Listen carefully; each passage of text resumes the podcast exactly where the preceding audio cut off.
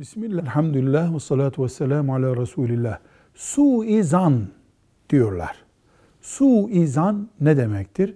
Suizan bir başkası hakkında içimizde onun kötü olduğuna dair yerleşmiş kanaat sahibi olmak demektir.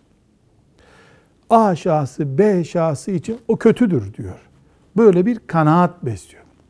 Bu belgeli, sabit, mahkeme kararlı, herkesin bildiği bir şey olursa bu suizan değil, gerçek o zaman. Ama ortada belgeleyecek bir şey yok. Buna rağmen bu kötü adamdır diye bir kanaat beslediğimizde buna suizan beslemek diyoruz. Kötü sözü konuşmak nasıl caiz değilse, kötü kanaat sahibi olmak da başkası hakkında caiz değildir. Velhamdülillahi Rabbil Alemin.